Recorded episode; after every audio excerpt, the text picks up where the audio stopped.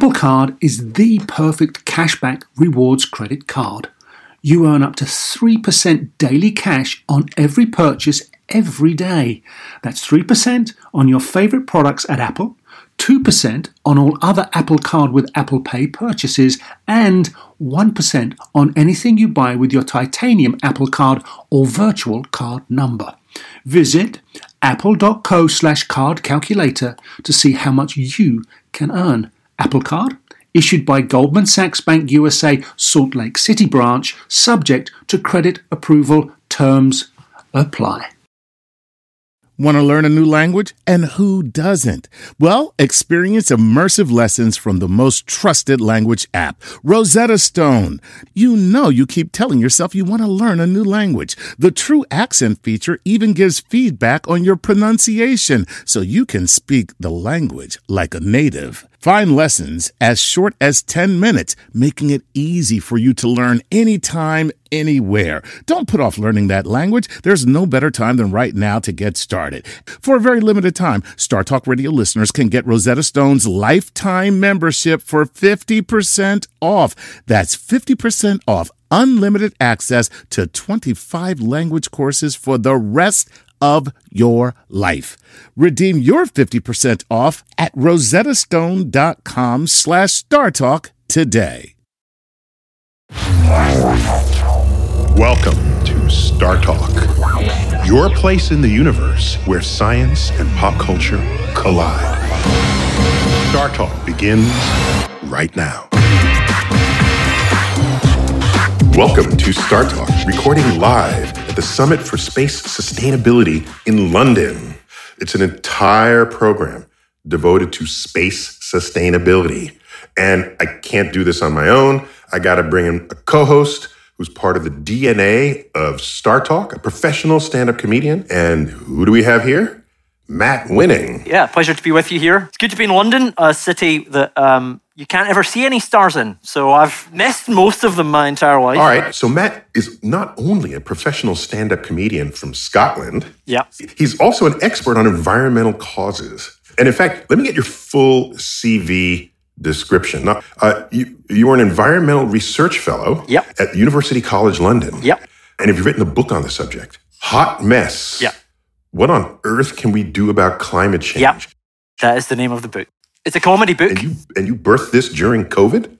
I did. I sat in a room for a year while I had a uh, like a baby. I don't know if you've heard of them. Yeah. I had a baby, and and there was COVID, so I couldn't leave the house. And I sat in a room and wrote a book about. Uh, cli- I think the world's first comedy book about climate change.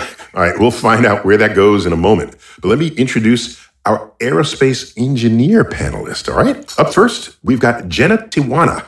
So you have an aerospace engineer background, but also some business chops, right? So this is with iSpace, a Japanese company. Yeah, um, iSpace is a lunar exploration company um, headquartered in Tokyo, but has European and American offices. Um, and really, we have a have a view to connect the moon and the Earth as an ecosystem. And I will leave it at that for now. Okay, I'm loving it. Loving it there. We'll come back to you. And we also have Danielle Wood, an aerospace engineer from MIT. Danielle, welcome. Yes. Pleasure to be here with you all. assistant professor of aerospace engineering at MIT, and also director of MIT's Space Enabled Program. And we'll also thank our sponsors, Privateer Space, and also, of course, Omega Watches. Uh, Some of you might not know that Omega was the first watch on the moon in the Apollo program, and they earned that spot. They did an experiment where they bought all the fancy, expensive Swiss watches, put them in a black box, and shake them and baked them and accelerated them and checked in on the end. They opened the boxes to see who still kept time, and Omega did it best. So, as I understand it, Omega earned that place in the history of space exploration. We thank them publicly for this. So, yes. So, I'd like to begin this program with a five minute clip of a conversation I had with Steve Wozniak. Okay, you've heard of him. He, of course, co founded a company that they were going to make oranges and then they changed it. Instead, they started making apples. so, Steve Wozniak and Steve Jobs, co founders of Apple Computer. So, why do I have this conversation with Steve Wozniak? Because he's active in this space. See, see what I did there? He cares about space sustainability And in fact, he's one of the founding members of Privateer. So let's join us in that clip. Woz, you're engaged in this enterprise called Privateer, which is all about space. But when people think about space, we think, okay, who's what rocket are you launching? And is it going to be suborbital or orbital? Are you going to go to Mars? Are you going to terraform? And none of that is on your is in your portfolio. So could you please explain to me what are you doing in space that no one else is doing? First of all, you know, I like yourself get, you know, dozen pitches a day, join our operation, our company, lend your name to it, whatever. And it's just, I'm only one person. I do not live in a big, like, kind of, I have a team world and all that. I'm a company. So I take on very, very few of these. And this one was one I took on largely because of my total most respect for my best friend, Alex Fielding, our CEO. What we started up for was based around um, Alex, myself, and Moriba Jah, a professor at UT Austin. Um, he has been an environmentalist about space. And he has been so concerned about, you know, what's going on and where we're going in space, and especially this idea of junk. And we want to be starting out. It's like you got to know what's there before you can deal with anything. And we want to be a good mapping organization, but we want more than that. We want to form standards and interoperate with other people that have satellites up in space that have good, useful information for those of us on Earth.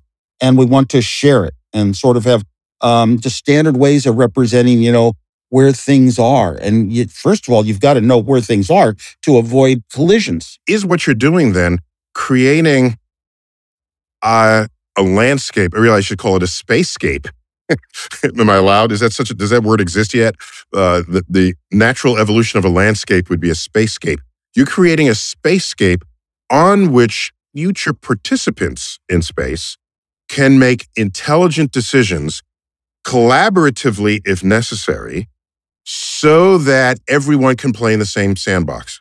That is exact that's a very good way to say it. Yes, exactly.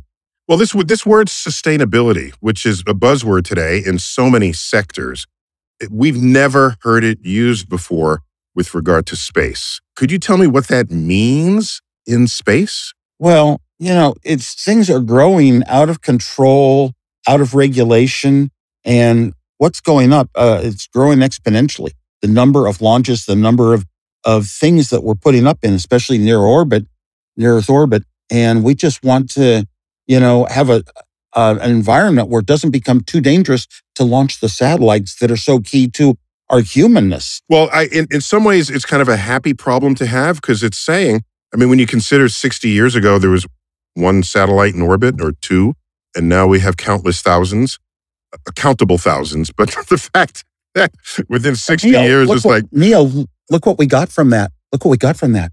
All of Silicon Valley. I was fortunate to live there, and we had a space race going on and the space race. Lockheed Martin moved into Sunnyvale and Intel started up in Santa Clara. And the need for chips, low, it, it was so, every gram cost so much money to launch into space back in those days that, oh my gosh, if you could make six transistors on one little piece of silicon instead of one piece, six times less the weight. And so we, a lot of great things that humans have now, including our entire digital world, really grew out of that effort to um, to basically get into space. So yeah, yeah, Woz that's a very underappreciated fact about t- modern technology and how you know if it if it only ever stayed in your living room, why make it any smaller than the furniture that was your radio from the 1930s, right? If someone says, "I want to put this technology in space," oh my gosh, Silicon Valley, get to work. Well, what I'm delighted to learn uh, not only about Privateer, but that you and your ambitions and your following, which is huge, and your legacy are all being offered to this mission statement. And uh, you are here at the beginning of something that I'd like to think um, will be properly regulated going forward so that space won't, won't be a scary place to visit. It should be a delight. That As for would- myself, I I would not risk my legacy of doing a lot of good things, you know, in my life. Would not risk it on you know a company that wasn't thinking the same way. Danielle, let me come straight to you, given your professional profile. What does sustainability mean to you? Because we know, at least from terrestrial sustainability with the environment, that everyone has a sort of different sense of what that means. So I just want to make sure we don't have to be on the same page, but maybe we're all in the same book. So, what are the pages in this playbook of sustainability? Thanks so much, Neil. We are in an important era in human relationship to space humans are having an ability now to use technology in a way that's letting us influence what happens in the space environment in ways we've never seen before. Part of that is the number of physical objects we put in space. And part of it is the way we change the environment, whether it's in orbit around the Earth or on the moon. So you can think about historically and think about the number of objects we put in space and also what happens at the end of the mission of a satellite. My first training is in satellite design. So as a satellite designer, as an aerospace engineer at MIT, no one asked me, make sure at the end of the mission of this satellite that you take care to throw out your trash. They just said make it work. But space sustainability means that as satellite designers and operators and regulators, we check to see that at the end of the operational use of a satellite to monitor the weather or to make sure we have communication systems, that we make sure that the next generation of satellites and those in many years to come can still come. So space sustainability means ensuring that we can keep space a safe operational place for many generations. That, that makes so much sense. Did no one think about that for 50 years? Let's just make a satellite and just when it stops working, just leave it up there. I mean, whose thinking was well, that? Well, there's some physics to keep in mind, right? There's a couple of good things. So, one, if you work on a satellite, let's think about where the space station is, about 400 kilometers, 250 miles above the Earth. If you drop a satellite from there, which sometimes people do, it's not going to be in space too long, fortunately, because there is a nice system where there's a convenient set of um, particles that are at the top of the atmosphere. You got your charged particles, got your molecules. So these particles can, can provide some friction if you're low enough in the, you know in the altitude. But as you go higher and higher, you know you have uh, less and less. So you have to move into a, a true you know vacuum. So what could you have done for a satellite that was above where you have your air molecules and ionized particles to slow it down and have it re-entered? This is a great question. You use this phrase, slow it down, the question of deceleration, right? So one question is, are designers of satellites being told you must ensure that you have fuel that's going to give you the option to deorbit. Are they? Is that happening? Right. I'd say it's not happening enough, meaning there's been uh, both uh, either regulations at the national level or best practices saying it's important to get your satellite out of space within 25 years. Now, the question is, is that enforced by, by national governments? And also, is are there technical challenges that make it hard to do it? So, regulation is a missing dimension here. It's there, but it needs to be changed and improved. So, Matt, your environment dude. Yeah, I'm. I'm a. I'm a very much down to earth sort of environment dude. Okay, so sustainability to you, who thinks about earth problems, what, what does it mean to you? I think it's to me sustainability is kind of like gymnastics, right? In the sense that it's very much about balance, and also I like doing it on my high horse while wearing spandex. to me, sustainability is basically just thinking beyond today and yourself to think about who's indirectly affected by these things. Think about who's affected by this in space and time, uh, you know, space and time with that space in the earth or space. And uh, yeah, so so it's sort of long term thinking, really. okay, so before I get back to you here, I just I just I just want to. He's talking about how it affects different people.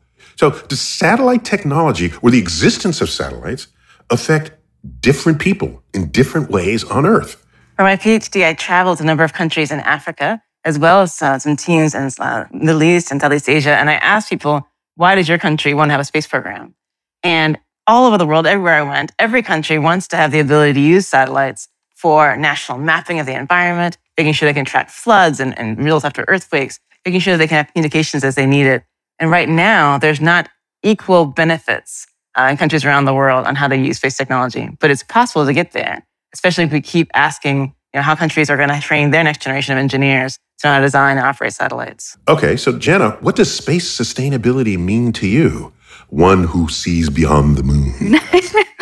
um, so it's I think it can span a lot of things, really. Um, but sustainability, whether it is space, whether it's business, um, it's really about, as Matt said, thinking about the long term mindset, right? So, not focusing on short term gains at the expense of your long term um, gains either. So, it's it's really you know looking to the future and thinking how you can do things with a longer term view. Um, and one thing I want to mention is that space by nature is not um, homogeneous. So everyone's not going together. Um, there are some countries that are really emerging. There are some companies that are, you know, have been in space a lot longer. And so we, our definition of sustainability, um, whatever that is, needs to be sustainable for, yes, the space faring nations now, but also the ones that are yet to come, right? So some people are really at the first early stages of their exciting, exciting space journey. And we need to make sure sustainability means for them, not only for the developed nations too. Okay, so Matt, to do your job, you need satellite data. Yep. Satellites are so important to look at climate change. Okay, so you're in a you're in a balancing point here because you want as many satellites as you can get up there to help you on Earth. Yet we're trying to regulate how many it might ultimately be. Is there some point of instability there? Maybe we'll get there. We'll fix the Earth, but space will be like, yeah, we can't go there anymore. We've ruined it. Right, but you can't fix the Earth if you don't have the satellite data to help. Exactly. And too many satellites interferes with the satellite environment. Chicken and egg, isn't it?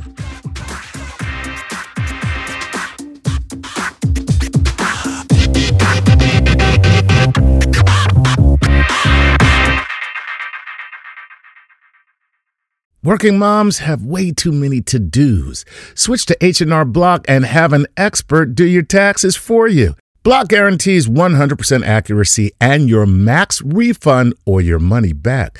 And with their no surprise guarantee, you'll always know the price of your tax prep before you begin. You can even meet with a tax pro in a Block office or online from home.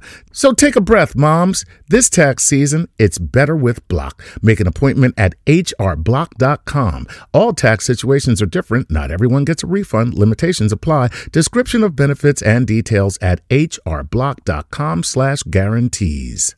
Whether you're a family vacation traveler, business tripper, or long weekend adventurer, Choice Hotels has a stay for any you. And that's good because there are a lot of me's. Choice Hotels has over 7,400 locations and 22 brands, including Comfort Hotels, Radisson Hotels, and Cambria Hotels. Get the best value for your money when you book with Choice Hotels. Cambria Hotels feature locally inspired hotel bars with specialty cocktails and downtown locations in the center of it all. Hey, that's me. Radisson Hotels have flexible workspaces to get the most of your business travel and on site restaurants.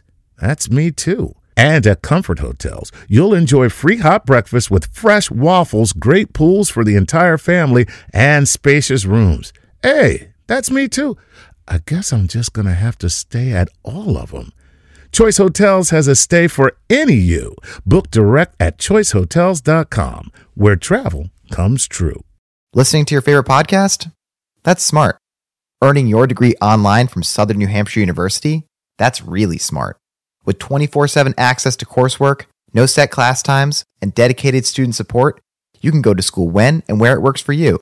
Low online tuition means you can even do it for less. And dedicated student support means we'll be with you from day one to graduation and beyond. Join a community of learners just like you. Go to snhu.edu today to start your free application. Hi, I'm Chris Cohen from Haworth, New Jersey, and I support Star Talk on Patreon. Please enjoy this episode of Star Talk Radio with your and my favorite personal astrophysicist, Neil deGrasse Tyson.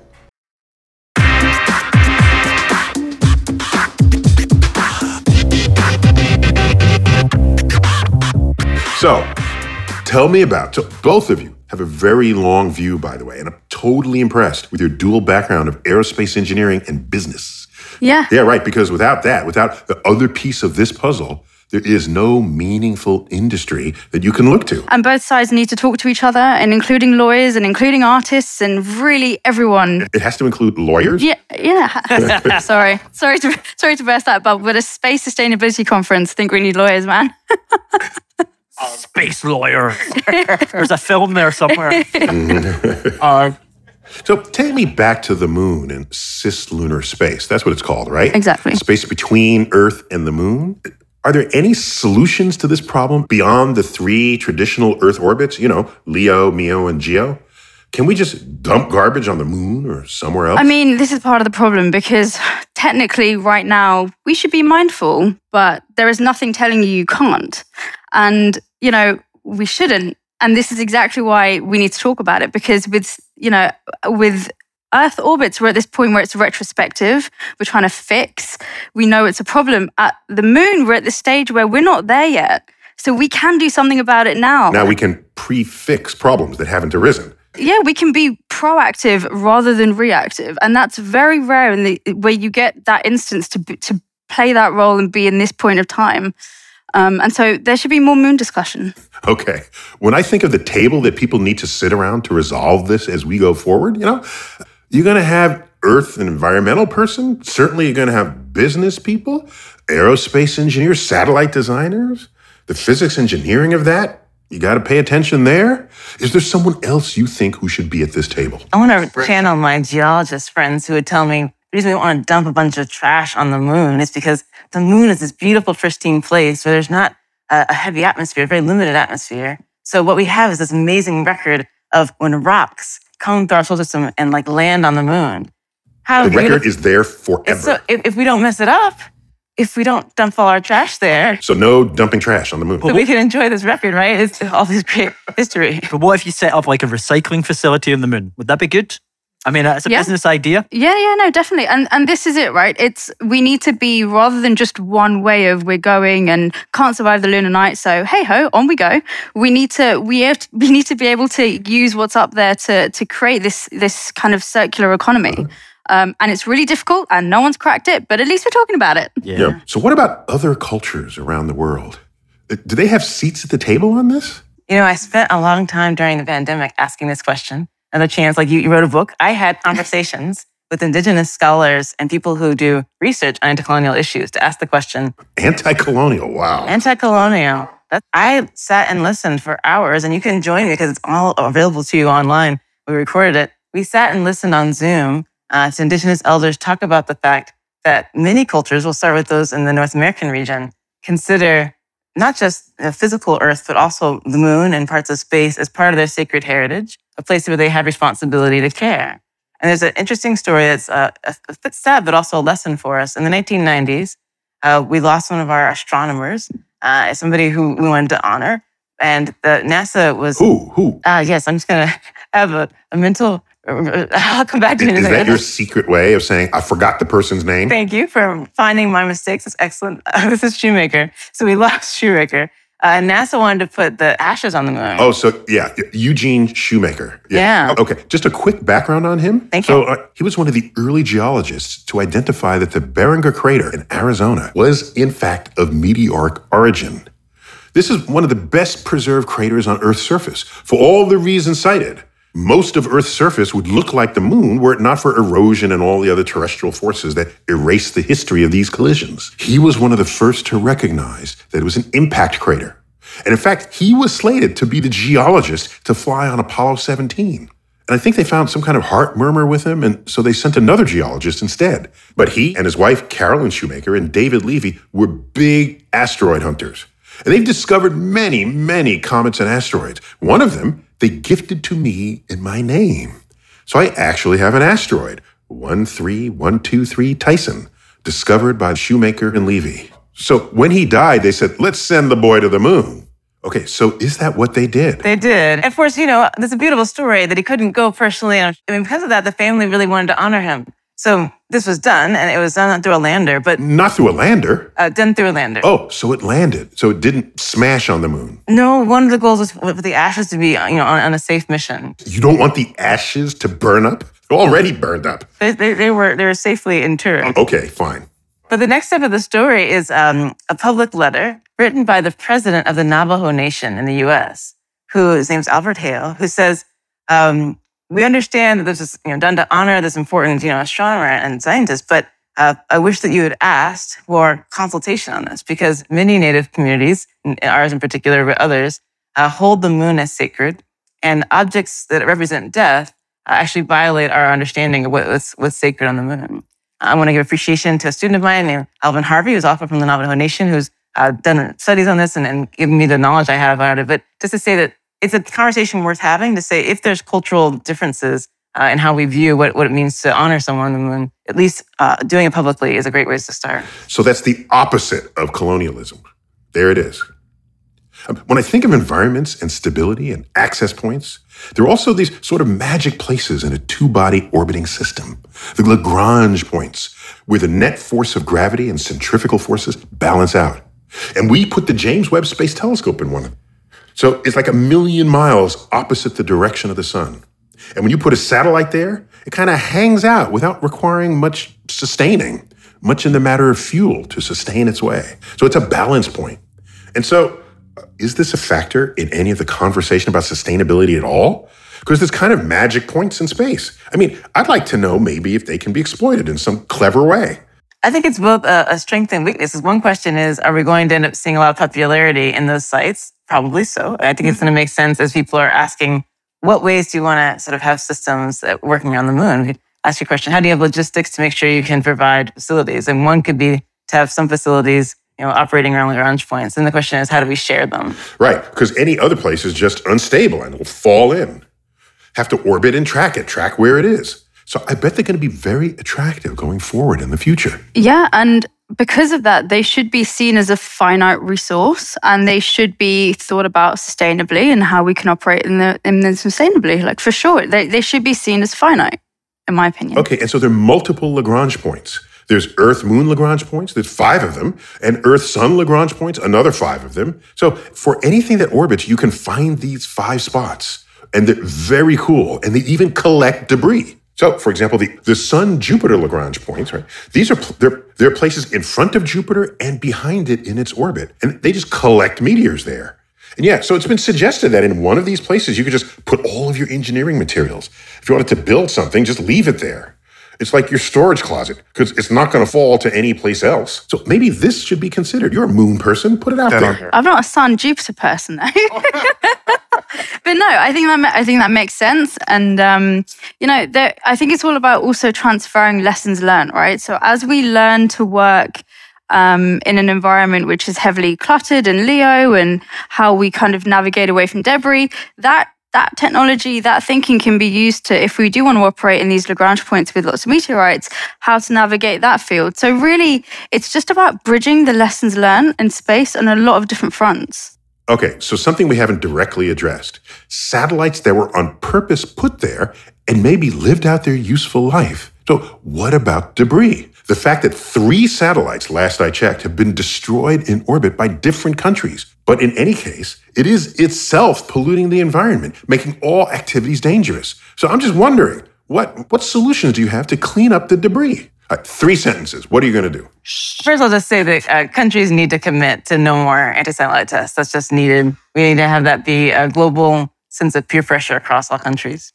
Uh, that's a geopolitical solution. Just to be clear, the anti satellite test, that's euphemism for let me blow my satellite into a zillion pieces. Well said. We should, we should clarify what we mean. So these are tests where country A says, I'm going to blow up my own satellite to prove that if I needed to, I could blow up yours. We're not going to do that right now.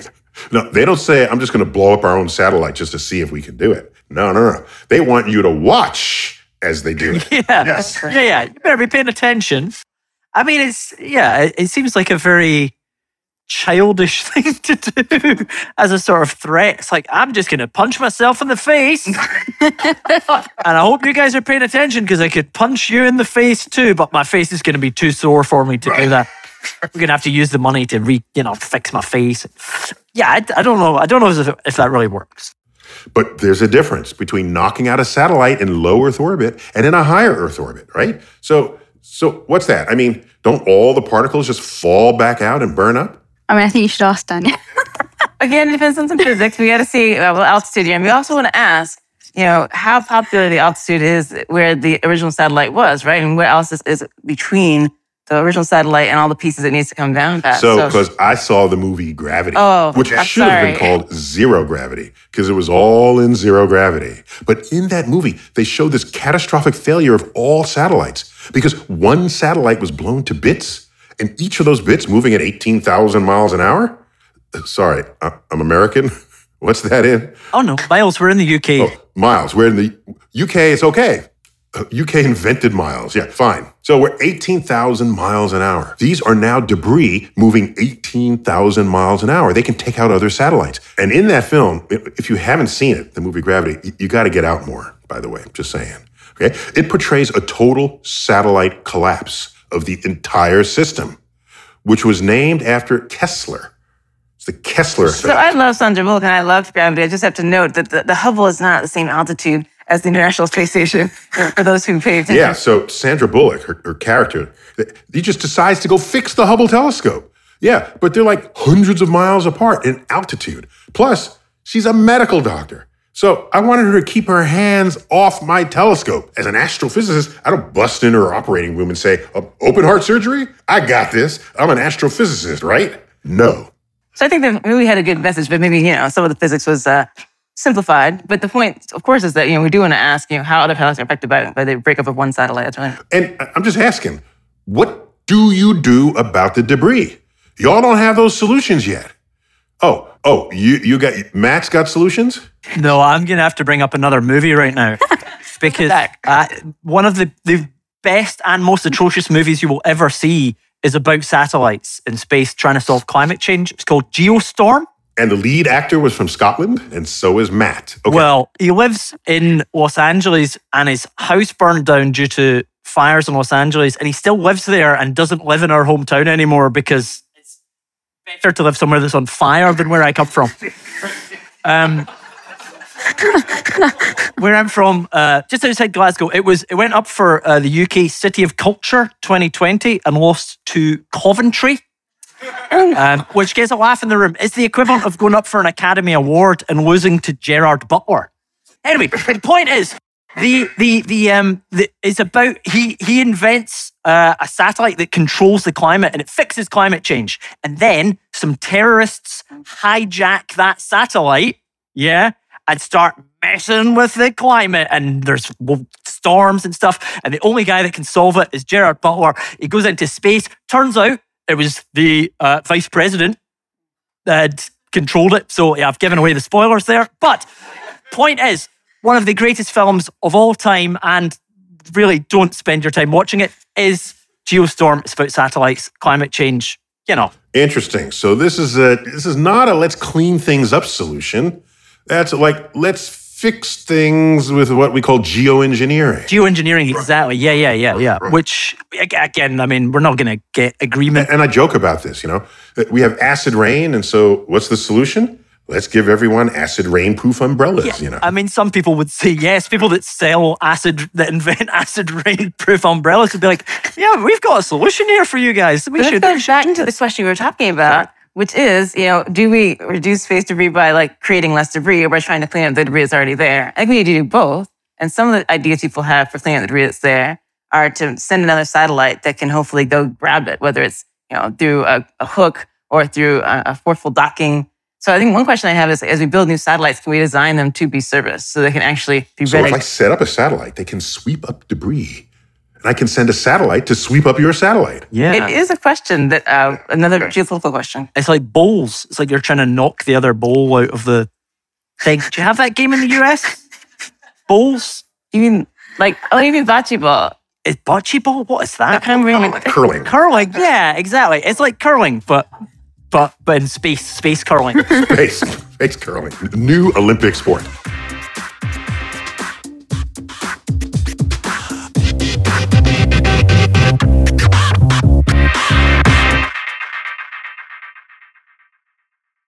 Ross has all the spring deals you want, so you can say yes to more looks for you and your budget.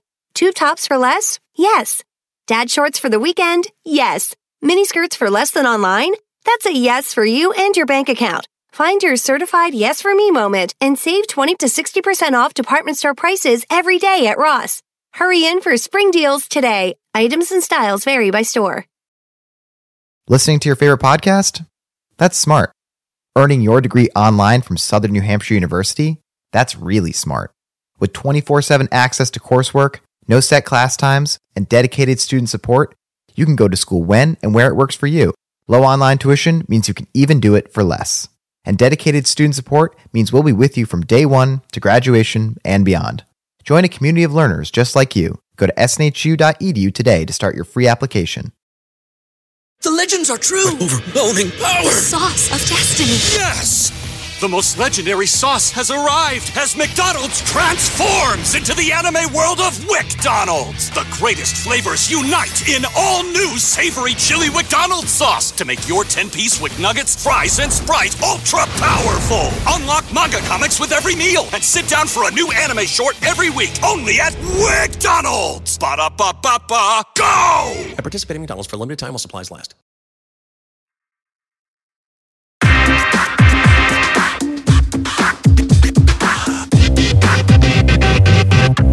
so we're going to have to slowly land this plane that we're flying now. But let me get some sort of reflections on this.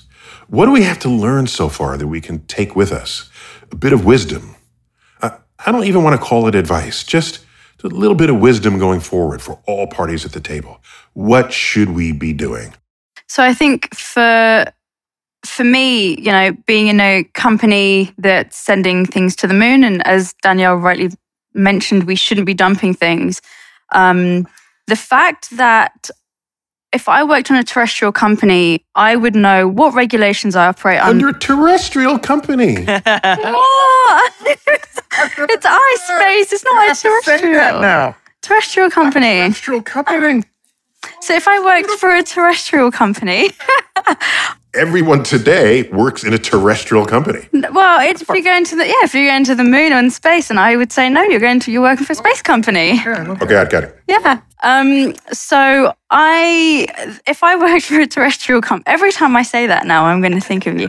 Um, if I worked for a terrestrial company, I would know what regulations I need to operate under, um, what assessments I need to do to make sure I'm compliant. Go find my handbook, make sure whatever, whatever. By the way, all of those compliances were written, you know, we got lawyers in the room, were written because something went wrong.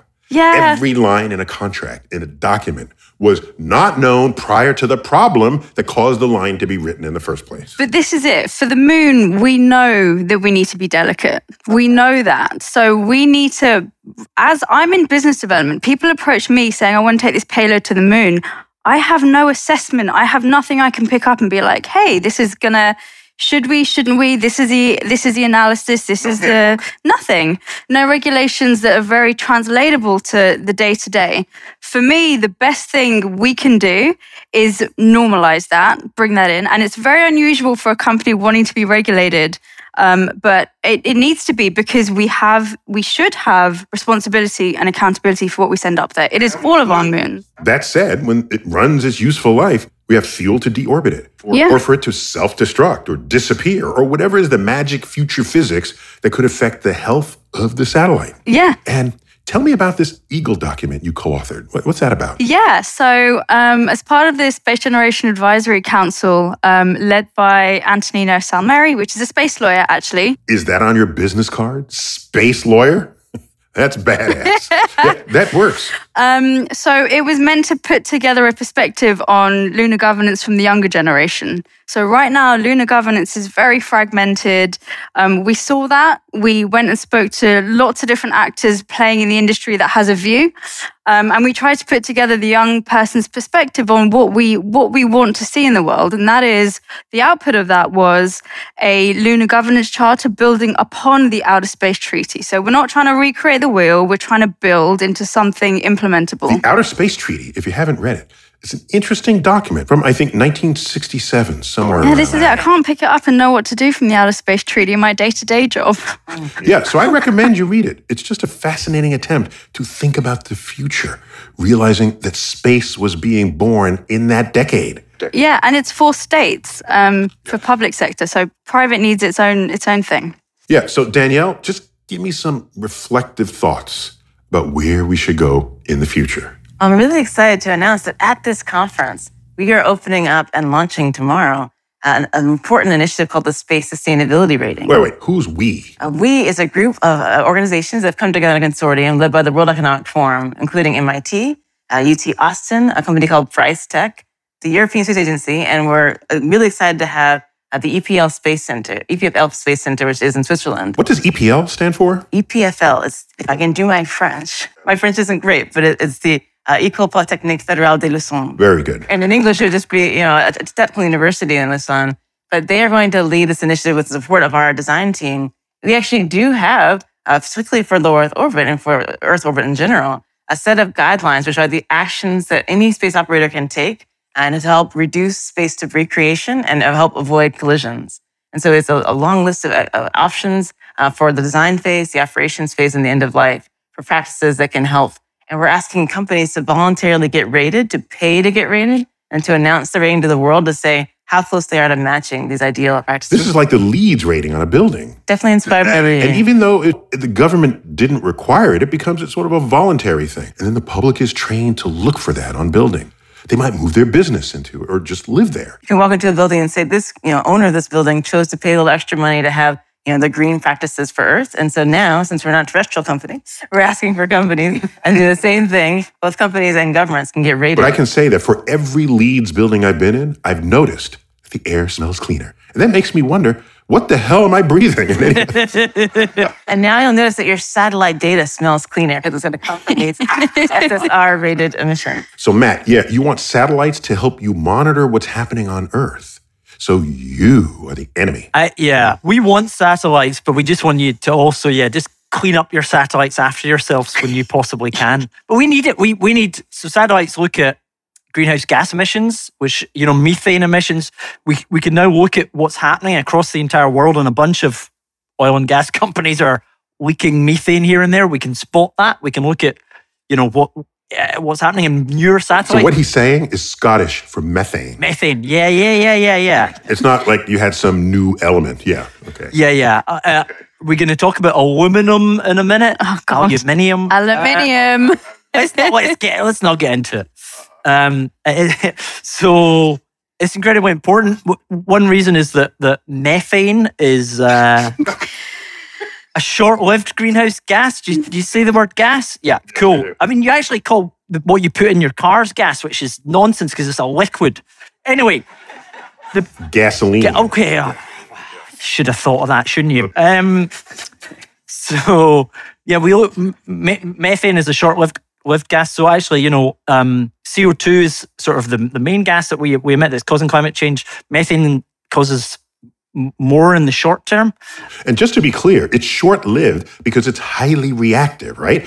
With other things in the environment. Whereas CO2 is a pretty stable molecule. Yeah, yeah, yeah. So, so some people think we need to focus more on CO2. Others think we need to focus more on methane. But you know, the gas is always greener on the other side. Uh, it's one of the worst jokes you'll ever hear about climate change, but very accurate. Yeah, totally accurate. But you still want your satellite data, but you're with everyone.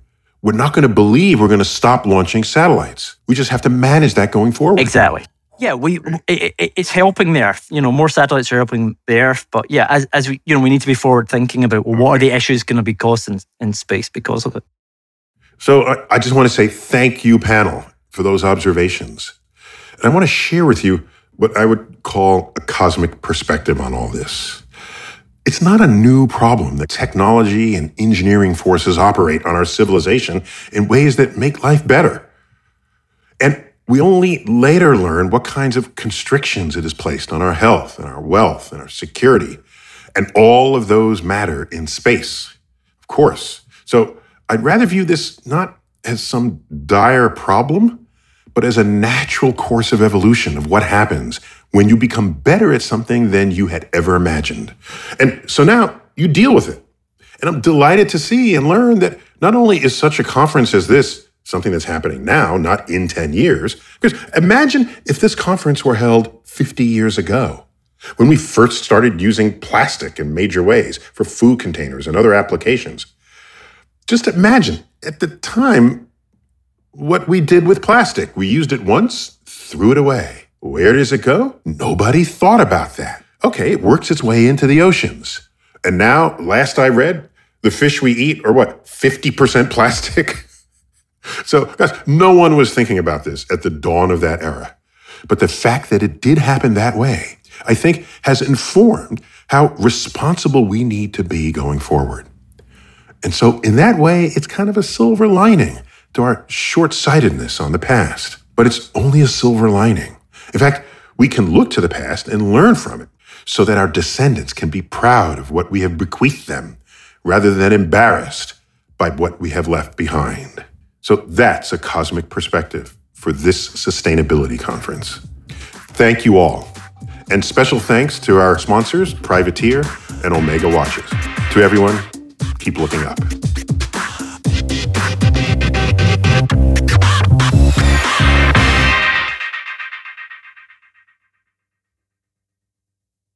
Listening to your favorite podcast? That's smart. Earning your degree online from Southern New Hampshire University? That's really smart. With 24 7 access to coursework, no set class times, and dedicated student support, you can go to school when and where it works for you. Low online tuition means you can even do it for less. And dedicated student support means we'll be with you from day one to graduation and beyond. Join a community of learners just like you. Go to snhu.edu today to start your free application. The legends are true. overwhelming power! The sauce of destiny. Yes!